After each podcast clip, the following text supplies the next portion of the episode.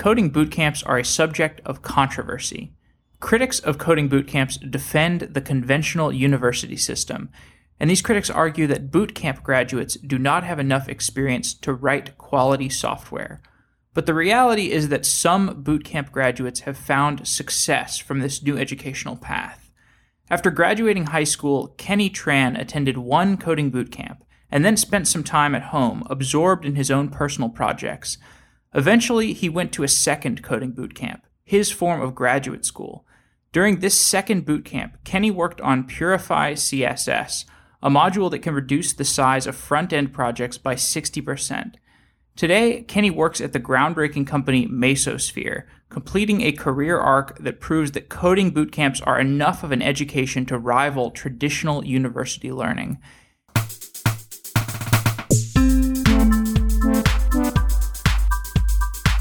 Kenny Tran is the author of Purify CSS and a contributor to Webpack. Kenny, welcome to Software Engineering Daily. Hey, uh, thanks for having me. When a user opens up a web page, a large mass of code is processed by the browser, and this front end code has been compressed to take up less space on the user's side. And this compression is always done by a front end web developer who wrote that code. And you are one of those front end developers. So give me an idea of what you are doing to reduce the size of your front end code when I receive that code as a user on my browser. Right. So so in today's world there's a lot of code that is like prepackaged like frameworks and stuff. And like the benefit of frameworks is like you get to build things really quickly and really fast. But one of the downsides to that is you're going to have a lot of code that is essentially unused. So i created a module that that pretty much tries to look for code that is unused and then strips it out of the files which reduces the file size which is really good. You know, better load times. You get to see Facebook quicker. Absolutely. Really so okay, so we'll get into that. Um, before we talk about purifying, though, there are 2 mm-hmm. steps to to lowering the load speed of a web page that we typically have in the industry, and these are the steps that are known as concat and minify. Can you talk about these two steps? What do what do concat and minify refer to? Right. So concat is um, before like you let's say you have like two pages and stuff and like you have a, like a login screen and then you have like your feed page where you see all the posts and stuff like that so um, and each of these pages would need specific things so you would have to make separate requests for all these things that you need for these different pages um, so concat basically combines all of the files, so you would just need to make one request. Now, like, why is why is that helpful? Is this is because every single time you make a request, there's a lot of overhead that you have to do. You you got to send a lot of like weight back and forth, and that slows things down. So when you concat, you put all the files together, and you only have to do like the travel distance like once, which reduces the time. And what about Minify? And um, and yeah, for Minify now, now Minify is where you know like we write code to for the computer to like do a certain amount of steps, but we also write code for humans to read, so we can work together. Um, Minify and, and because we work with other humans, we want to write it in a way that is readable. And to do that, we add a lot of like we add a lot of like sugar into the code that we write. Minifying essentially like forgets like makes your code unreadable, but it compacts it so that the computer still understands what's going on and like the co- code is absolutely unreadable, but it makes it much much smaller. And again, this is for that benefit of reducing load time. Your goal is to introduce another step between concat and minify, and you call this step purify. What does it mean to purify our CSS, and how does that fit into the the two steps of concat and minify? Okay, so so basically, we, you can imagine we have all these CSS files. You have like all these style files, and you combine them all into one. So that's concat, and then generally, like the people would just concat and then minify it, and then like that would be that would be all they do. But um, purifying, uh, the way I imagined it is like after you concat all the styles together, you would purify it, which is basically looking for the dead weight in those files, like the, the code that doesn't actually do anything for your application. Uh, you'd strip that out, and then you would minify it, which ultimately reduces the weight of the files. So you use the example of Bootstrap as something that we don't use all of the code from. Right, and right. this is an example where we would get a lot of value out of using Purify CSS. So, explain for those who don't know what Bootstrap is, I guess just briefly explain. I think most people do know what it is, but explain what it is and talk about why Purify CSS is useful for projects that are using Bootstrap. Yeah, so so Bootstrap is something that Twitter created and like I said before it's it's like this CSS framework. It's it comes with a lot of prepackaged code. So you can make your your website kind of look good really easily because like all, all these classes are given to you. So you it, you know you can just when you want to create like a small app, uh, you can just start like running with it and have it styled nicely really quickly. So the problem with this is that you know it's like they give you all these classes for you to use, but then rarely do you actually use every single one that they give you, which means there's a lot of dead weight. And that means that like the people who go to your small application that maybe is only using a percentage of Bootstrap, they're loading all of this extra like selectors and it just makes your apps a lot slower to load. Yeah. And in order to find out what parts of Bootstrap are not being used by a particular project, so if you if, if a user is using Bootstrap, Purify CSS would find these parts that are not being used by the project because Bootstrap is a, is a gigantic file. You run text analysis on the code for that project in order to find out which modules within Bootstrap are actually being used. So, what kinds of text analysis are you performing on code in order to find out which aspects of Bootstrap are not being utilized?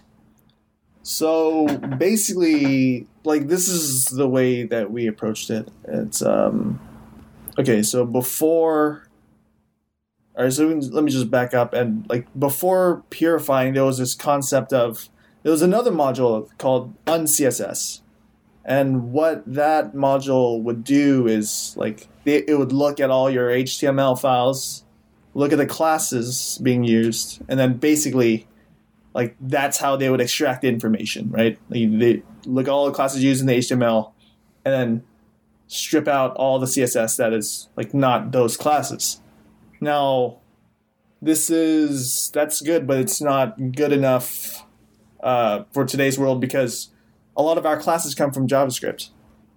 So that's where we do the static analysis, which is basically we look at your JavaScript and HTML and we basically just turn it into one huge string. Uh, generally, the HTML, we can extract classes from there. The JavaScript, we do um, interesting things with it, like we strip out we strip out things that are not strings and stuff like that. But we look at like and then we turn that into one big string and then we look at the words that come up and we essentially all the classes that we know for sure aren't being used we can remove and it comes out to there are classes that there's a potential for it to being used that we still leave in. So actually, if you use Purify and use it on a, an app big enough, because there's so many words, there will still be some leftover classes that aren't being used that still ends up in the final CSS file. But then because we try to be safe with it, essentially, we take out the classes that we know for certain that aren't going to be used. Is that because there's is there some inherent element of non-determinism for how the code loads or is it just that the text analysis that you would have to do to be that comprehensive and that thorough is so sophisticated that Purify CSS doesn't have that part implemented yet? Well, it's because uh, I mean you can create because the classes come from JavaScript. It becomes really really difficult. I mean, you can imagine like let's say you have a class called active, right? And then in your JavaScript, you like create the class active by um, adding act and then I've, you know. So like we it, it would be really difficult to do stuff like that. And you can imagine other ways in JavaScript where like the individual characters don't even show up. And you know maybe you do some crazy things like you make a re- request for it and other stuff like that. So there, there's a lot of like limitations that you can do just because we're doing static analysis. But um that we really aim for but like that's like the 0.01% use case. Like 99 yeah, you you have to be really you know, you you you got to be doing some really weird stuff to hit that. We try to aim for like the usual case where, okay, you can imagine like button slash active. Okay, you know, you can imagine combining them. So button shows up, active shows up. So then we kind of like take that into consideration. It seems like you would only have to run this purification once when you when you are ready to ship your app. So it's not a performance critical aspect of the application and you can really get clever and greedy with the mechanisms that you use to perform the code analysis because you only have to run it once. Is that accurate? Uh, that that is pretty that is pretty accurate. Uh, but I mean, I mean, I remember our, our first impl- implementation ever. It was a super naive implementation. It was like, like we just turned your whole application into a string, and then we took all of the selectors in your CSS file, and then we basically just did like an index of, and and that like on a really sizable application that took around like hundred seconds, even though even though that was just like a really dumb implementation, we were just trying to see what would happen, like if it was even possible. So it's like, so it's uh, the performance wise, we we've actually did have to focus on that because e- even though it takes, let's say it takes like twenty seconds, right? I mean that still kind of sucks because you're going to want to test that uh, locally. You know, like, like yeah, sure, you use this external module, but you're going to want to test that it works like it says it does. So you're gonna, probably going to run that on like, you know, on a listener or something. It's going to happen every single time you save, and 20 seconds is that that would just suck. So we so we, how, we, we did focus on making it perform better. How fast did you get it to for for that big pro- prototypical JavaScript application? So big prototypical JavaScript application. We actually we brought it down pretty pretty well. Uh, it comes down. I mean, this is it comes down to around two seconds, and that's giving that's like really bad scenarios. Yeah. So it's like it's like that's that's doable. You know, that's you know that's not too bad for if you're listening on save. That two seconds is not that bad.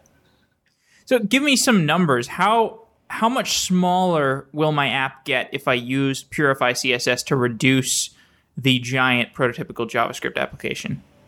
Right. So so actually like there's there's a way like there's no docs for this which is which is something i need to work on but like there's a there's a way that you can use purify that that'll actually make it better.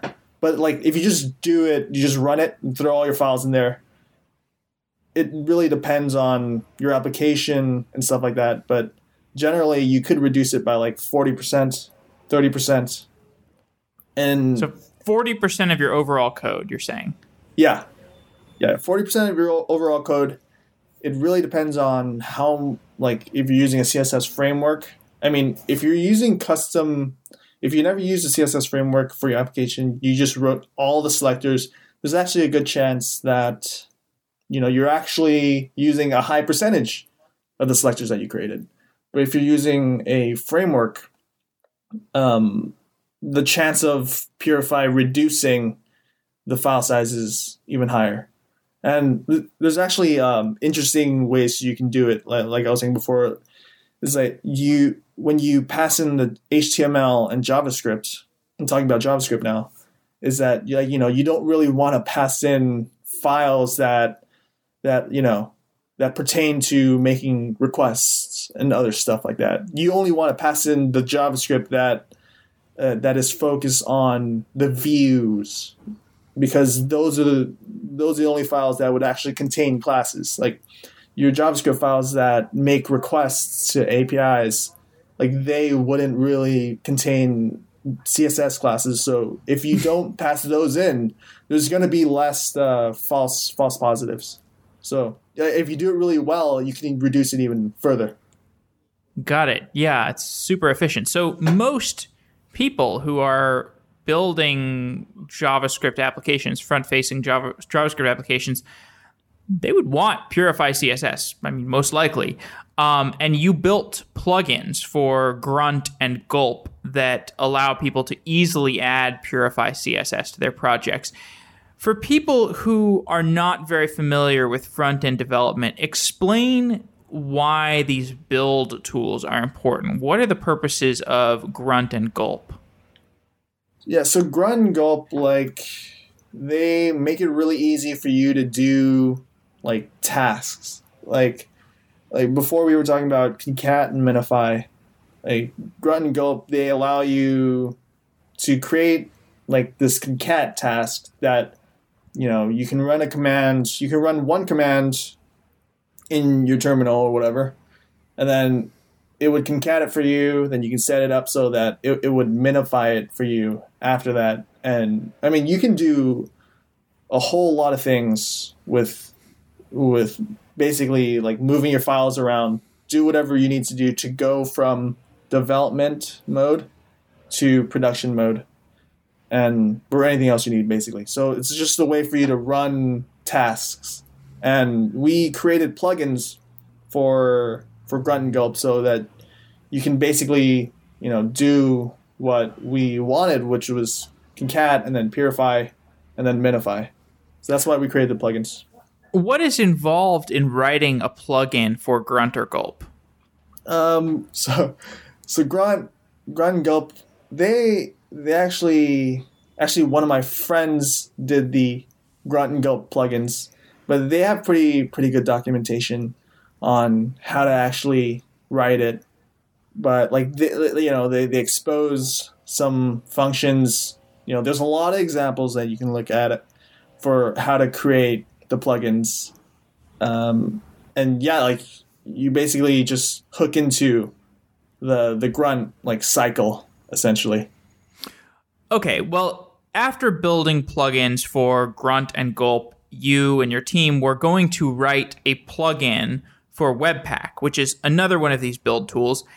And things got interesting when you started to work on that plugin. What happened when you decided to start building that plugin for Webpack? All right, so I, I worked on this with a couple of my friends. Um, we kind of, we were kind of like, all right, you guys are gonna create the grunt and gulp, and then you know I'll do the Webpack plugin, and right, that that sounds cool because like I thought Webpack was pretty cool, so I would work on the Webpack plugin, and then it turns out that the web there's there's no documentation to create Webpack plugins, so like so then the only thing you could really go off of was like Webpack has these internal plugins that it itself uses. So you'd have these like plugin examples for you to go off of. I mean, even today, um, I'm not even confident that you know I could create a Webpack plugin just like straight up, but because there's just not enough documentation. I think that's that's like a general theme with with like uh with Webpack is you know like the the creator of it he's not really he's really time constrained so doesn't have like the most docs in the world but but yeah we we basically just looked at example plugins and then we had to read a lot of code and we actually um like we I, I had to dive into so much of the source code that actually made contributions to to Webpack. That's how that's how that started. That's that that's how I started getting into the Webpack code and stuff like that. Actually, And I think I think I looked at the Yeah. GitHub, uh, you know, commit frequency, and it was like I, I don't I don't know the history of Webpack, but whoever the the person is that started it has the vast majority of the commits, which is like is so much more than the second person. I think you were the second person, Yeah. second or third, and yeah, uh, yeah. which is kind of unusual for a popular open source tool. Usually, you know, the open if you have an open source tool that's used by a lot of people, it's usually committed to by a lot of people. But Webpack seems to be an exception. yeah, really. Um, And I guess what Yeah. you're saying is a canonical lesson for some people that if you don't have documentation, it's pretty hard to contribute.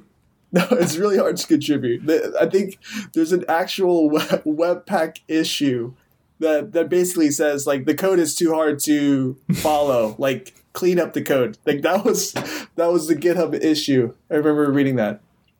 But but yeah, what uh, the Webpack, yeah, it's it's really weird. It's an interesting Uh, project. I mean, how, how is it take? Because my understanding, I, I'm not deep into this community, but my understanding is the Webpack has, I guess, gotten more popularity than Grunt or Gulp. I, I don't know how these different build systems Mm-hmm, relate to one another, but my understanding is Webpack is a little more popular. Um, maybe you can give me some history on how these different build systems have evolved in uh, different different trajectories.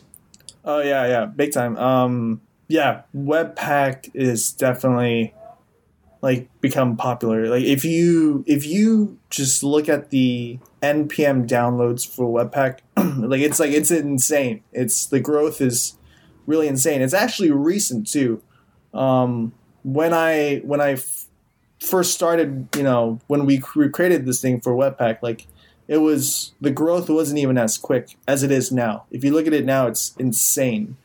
But it's yeah, it's I would definitely say it's like the mo- more popular one out of Grunt and Gulp. But but yeah, I think the first one ever that came onto the scene was Grunt, and then and then Gulp came along. Basically, Gulp tried to make it like more readable and then like easier to use than Grunt and Gulp. And I think the big thing with the Webpack, the the big thing with Webpack was like, like you you can do code splitting.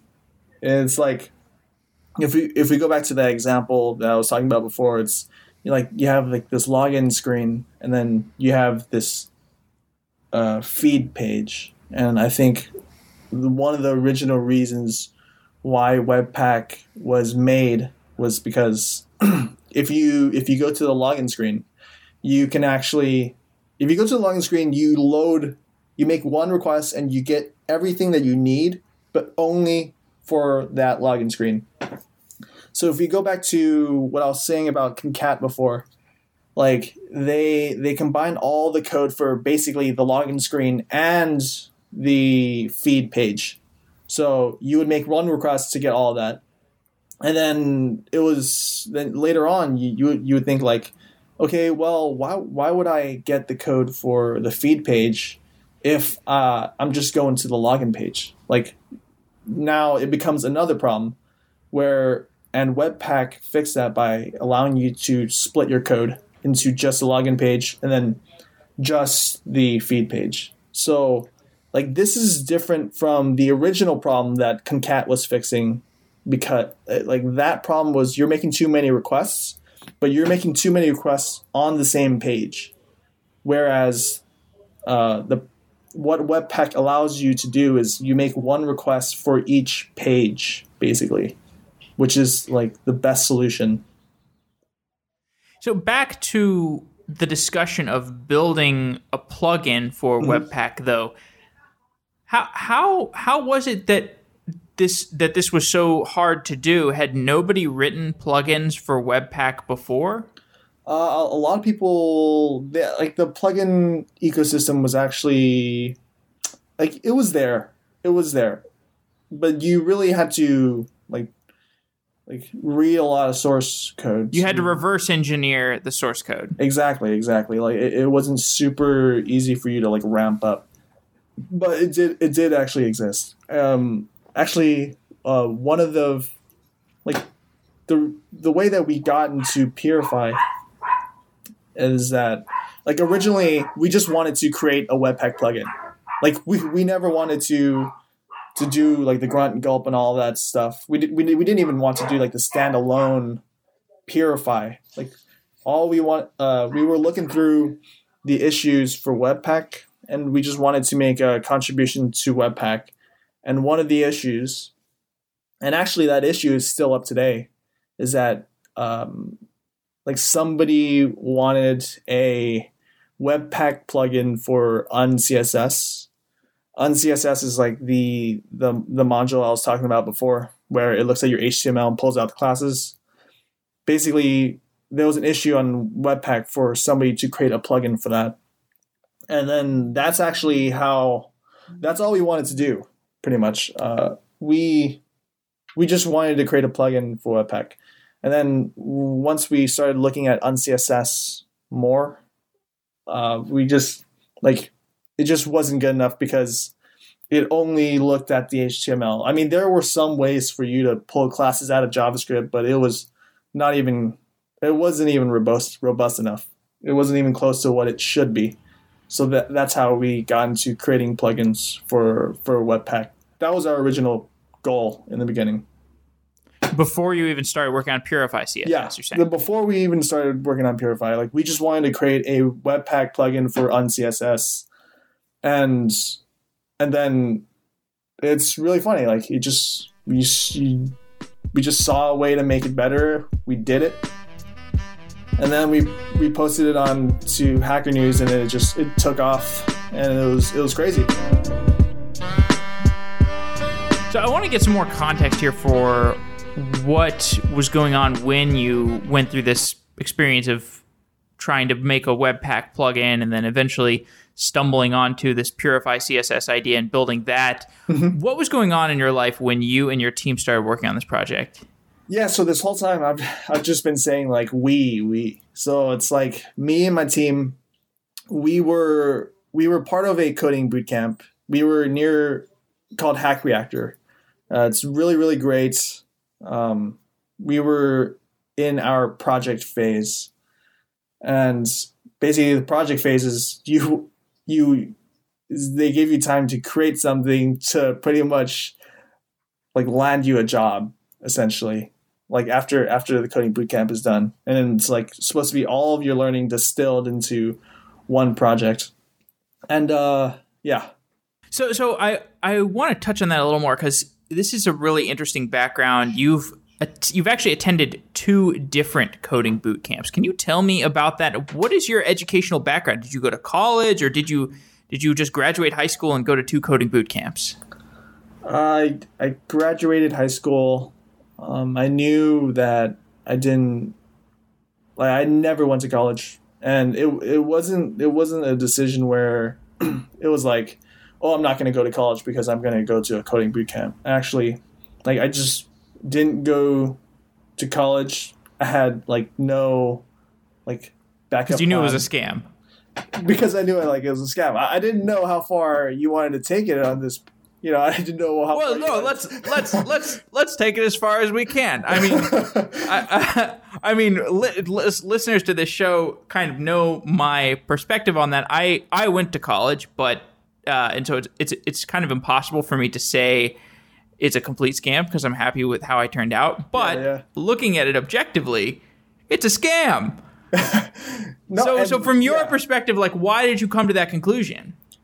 it's just because I don't know. I, I never really liked school. I never really did well in school. So and I, I just to me it just felt like the internet had like a lot of you can learn so much more on the internet. My original goal was to pretty much try all these different things. You know, I can probably learn how to code just from the internet, and then and then that's how I and then I feel really lucky. Like that's that's when coding boot camps started taking off, and then I and then I found that, and that that really like jump started. Like it really like was a catalyst essentially.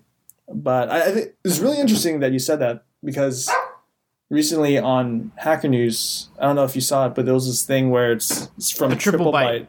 The Yeah, Triplebyte post, yeah. it just compared compared uh, CS grads with you know coding bootcamp grads and over a large sample size. yeah over a large sample size and it's pretty crazy like the practical programming was essentially on the same level Well, and what was interesting about that post was that Uh, Ammon, the guy that wrote it, he he said that mm-hmm. like actually it seems like people from coding boot camps do really well in interviews, and also people who went to university do really well in interviews, and they do well on disjoint things. They each have their own strengths, and when I read that, I was like. Is he just being diplomatic? Like, is he being is he being truthful or is he being diplomatic? right Like, like are, are because because when I was reading that, I was like, it sounds like if you're a company, you just want the coding boot camp person every day. You don't want the the academically educated. I mean, maybe you do, and uh, on occasion, but like, I, I don't know. I did did you get that impression reading it, or did you did did it seem like there really is some strong attributes that you get out of a university education that you don't get from a coding bootcamp education? no i think um like one of the best things that you get from a bootcamp is like you, you like you you know what it feels like when you're learning quickly. Like it, like you kind of get that memory of okay this is what it feels like when you're learning really really quickly. I think you know if you go to university it's kind of like spread out across years basically. And And that's their business model. And that's yeah that's their business model. To protract it. yeah and you know making that money every year Yeah, they uh, they have a great IRR at uh, at the university.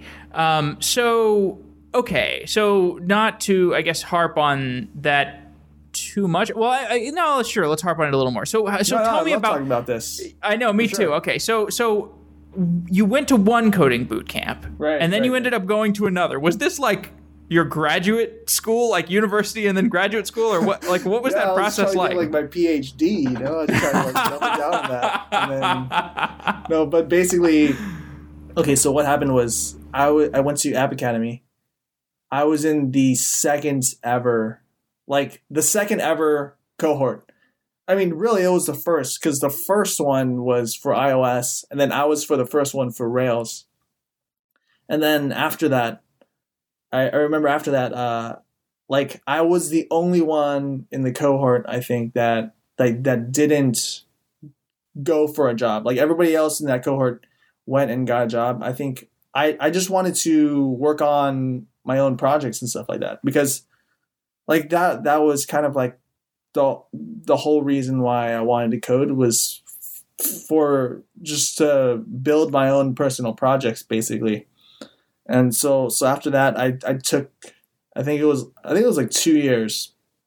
2 years just went went home and just worked on the projects that I wanted to work on really. And wow, I think, Wait, like so you just like moved back in with your parents and just worked on your coding projects. Yeah, seriously. And I mean I I love that experience. I like I think I learned so much like without without doing that and then like taking the next coding boot camp because I wanted to learn JavaScript. And like without that experience I wouldn't have done such a like outlandish kind of project for at the end of Hack Reactor the second one. Because in, in your project phase 90% of the people 90% of the people just do apps right? Because you know you want to play it safe. You want to do something that just shows, like I know I know how to code, like I know what I'm doing. But let's say Purify CSS, right? If you looked at the source code of Purify CSS, it's probably a thousand lines, and you're not using React, you're not using Angular, like it's just a thousand lines of JavaScript. Like let's say Purify bombed, right? Like it went nowhere. Uh, you know, you, you you would essentially be going into the job search with like, okay, I have like this one thousand line pure JavaScript thing, and like most, you know, I mean, the good companies don't do this, but like, there's a lot of companies that are just like, okay, show me your experience with X Y Z framework, so I know that you can contribute. So then it was it was kind of risky, but I mean, what I'm trying to Except that is, it's actually not because yeah, by setting yourself up for that situation, you're filtering against these terrible cookie cutter job hunt processes.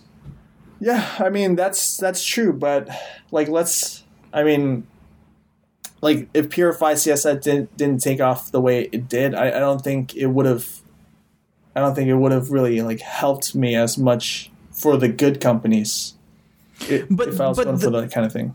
But in in the long the long run, I think this is what some people miss is that the real important part is to understand how to force yourself to like have an insight about well first you have an insight about something and then it's to force yourself to take action on that insight and build a project around it and believe throughout the process that it's a worthwhile project to work on whether or not you're taking like the probabilistic approach of the probabilistic uh, assessment that like maybe this will work out maybe it won't you essentially just say this is an insight i'm having and i don't care if other people believe it. I'm going to follow through with it and work on the project. And overcoming that fear is actually like in, a, in the long run that is going to serve you much better than any sort of conventionality that that maybe helps you navigate the the uh, you Oh, know yeah. the, the herd mentality job market a little better in the near term Yeah, yeah, definitely. Like that that strategy I was talking about is like if your number one goal in life was to like be employed, like that would be the strategy that you take. Like obviously, like your wi- actually when you go to a boot camp, like your vision can be really really short term. Like, like dang, I I really want to get a job after. But if you look, I mean, if you're looking at it from the perspective of like like things to work on, like definitely you should do you should definitely think about you know doing things that are, that would actually be be useful, whether it's an app or some random module, you know. And it's like how much can you learn? And actually, I think one of the benefits of working on something like this is like you almost like wh- while I was working on Purify, like I almost got that that feeling. It was like, okay, I think there's there's like something here. I think this could this could actually be used by a lot of other people and I don't, you almost like n- remember that feeling that you always want to get that feeling every time you want to work on a personal project Right, that momentum. Okay, so I want to take the devil's advocate approach here a little bit. So, the university, this is where Apache Spark came out of. This is where Apache Mesos came out of. You work at Mesosphere now. We'll get into that. But, um, and you know, I find your story about Purify CSS interesting because it's the first instance I've heard of a really useful open source tool coming out of a coding boot camp. And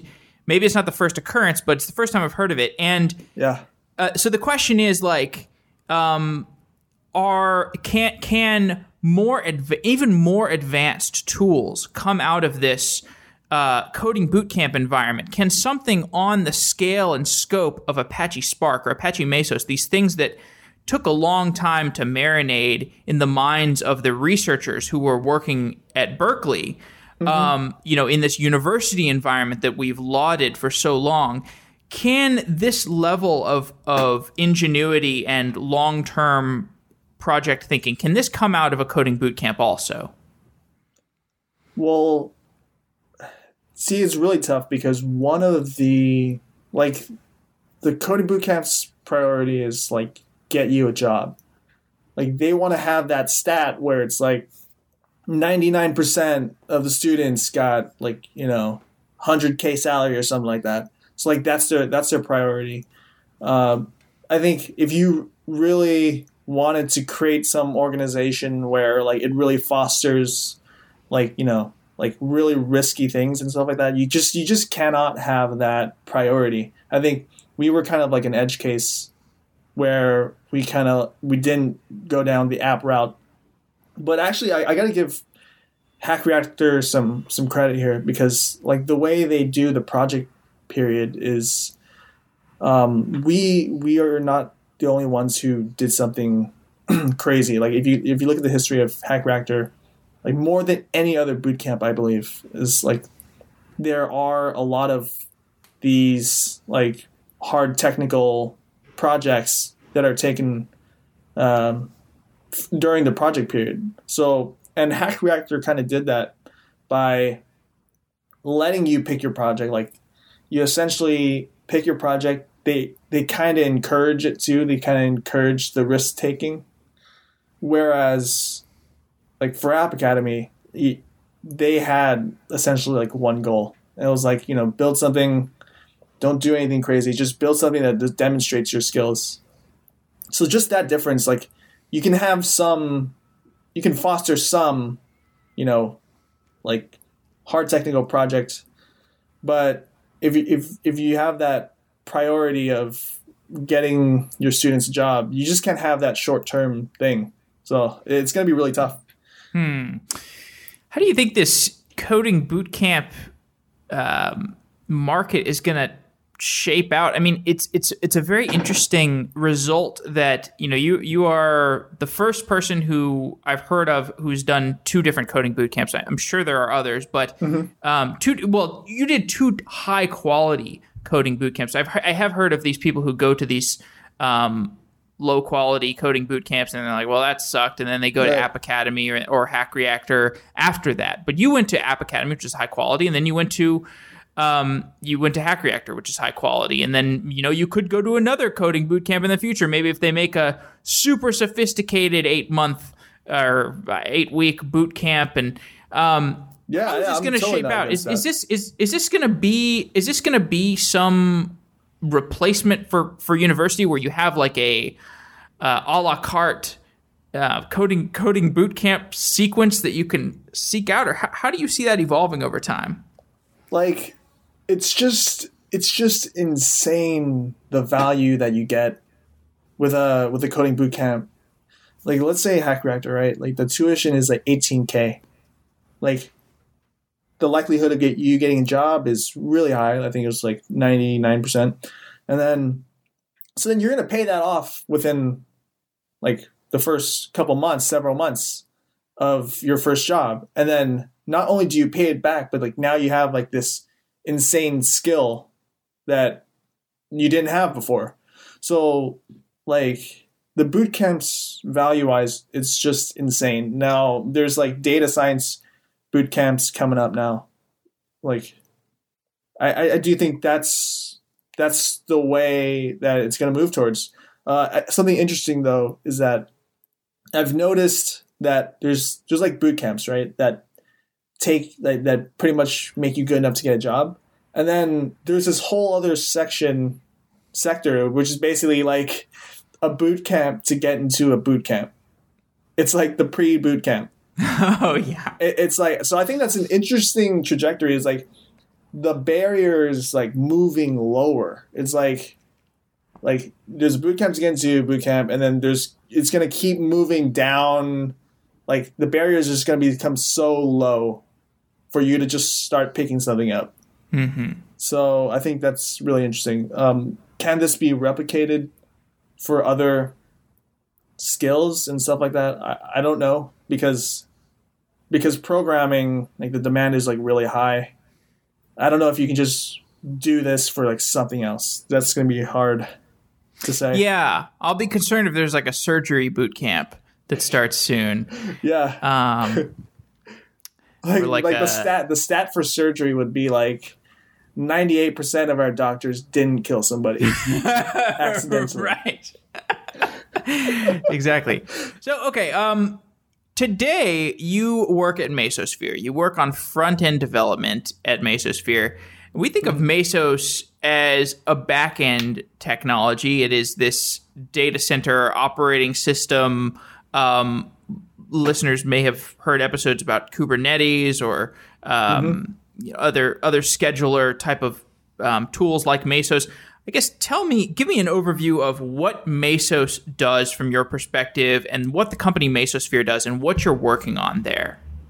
So basically, like the best analogy that I that I heard to, describes what what all of this does is like, you know, on your computer you have multiple cores, right?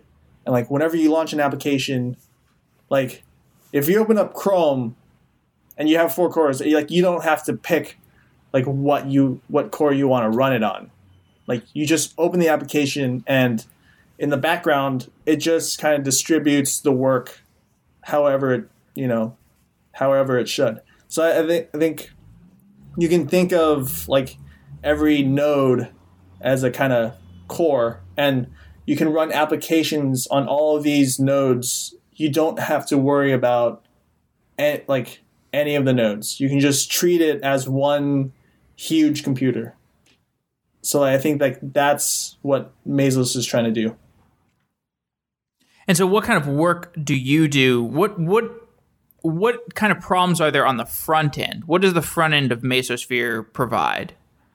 Right. So the front end of Mesosphere is like we work on the DCOS, the, the UI for DCOS, which is Data Center Operating System, and basically like that's like the UI for for you to run applications.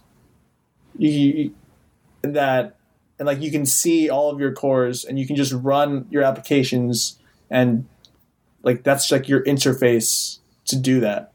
So that's and, that's what I work on in terms of competitive edge with these different scheduler technologies, like particularly mm-hmm. with with Mace, with uh, Kubernetes, um, you know, I think of Kubernetes as and Mesosphere as competitors. Whether or not, I mean, some people don't, or some people say they're synergistic, or and maybe that's the case. But from my mm-hmm. sur- surveying the technology landscape, it seems like they're in competition. And one of the axes where competition is really, really important between the two is this usability layer, this this front end um, interfacing right. layer that almost guides how how easily it is for somebody to to onboard with these highly complex technologies. Do you agree with that assessment?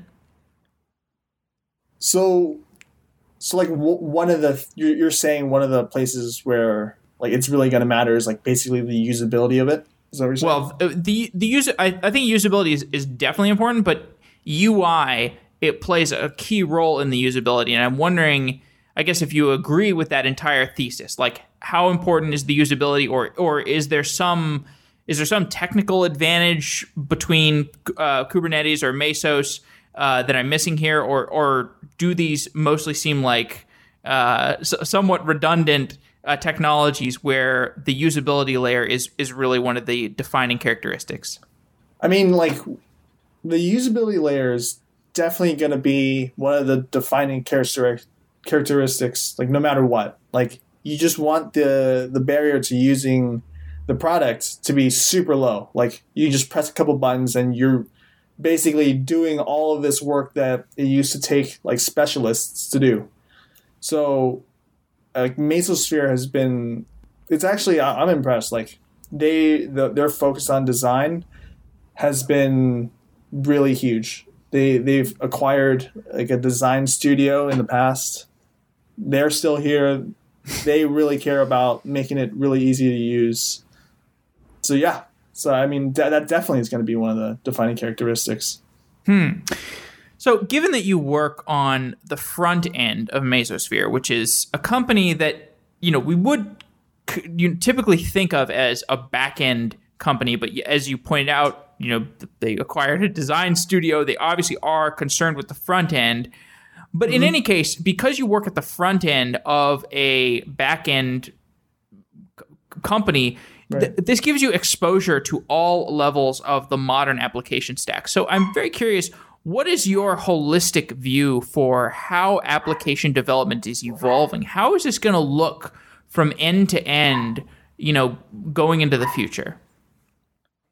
Well, like the amount of resources that's going to be available like to you as a developer is going to be crazy cuz like you're going to you're going to be able to create these applications that can that can utilize all of these nodes and it'll be super simple for you to do. And I think that's something that Mesosphere has been working on.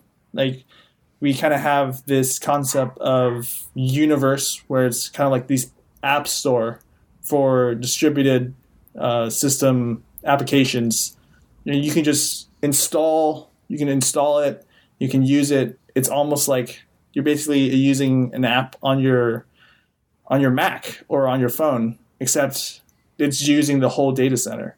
So I think I think the the way that they put it was like there was like the operating system for your computer and there was an operating system for your phone and now we're going to bring that to the data center where you can create these programs that can run on top of that just like just like Uber the app runs on your phone you can create other applications that would run on the data center that, and you can use all those resources. And it is such a bright future, and I'm I'm curious. Have you thought about what those apps might be? I mean, we always have this thing where you know we can see what we should build in order to give give the next generation of programmers the tools that they need but oftentimes we can't anticipate what they're going to build the one thing i can i can see that people would really be utilizing once distributed computing becomes a lot easier is you know a machine learning framework like TensorFlow they could they could utilize that much more easily with if you if you can just click a button and install TensorFlow on your uh, into your app and quickly begin utilizing it. But what kinds of things do you think we're going to be utilizing? I think like the only thing I'm sure of is that like it's going to be unexpected, like that because I mean you nobody could have predicted Uber and it's like and how quickly it just took over you know like our habits and stuff like that. So it's for sure it's going to be unexpected. I think it's it's going to be unforeseeable to be honest. Like but then it's going to be interesting because you have this new this new level that you can build things on and like like the possibilities are, are going to be really interesting but i i have no idea what's going to be coming well, we've talked about CSS, we've talked about coding boot camps, and now we have ended with talking about the data center operating system and the future of computing. So this has been a great conversation. We've covered basically everything. Um, well, we talked thanks. about uh, surgical boot camps. That's going to be the future. Forget data centers. Oh, what am I doing with this podcast? I need to start a surgery boot camp. Okay, well, thanks for coming on the show, Kenny. This has been a great conversation. All right, thanks for having me.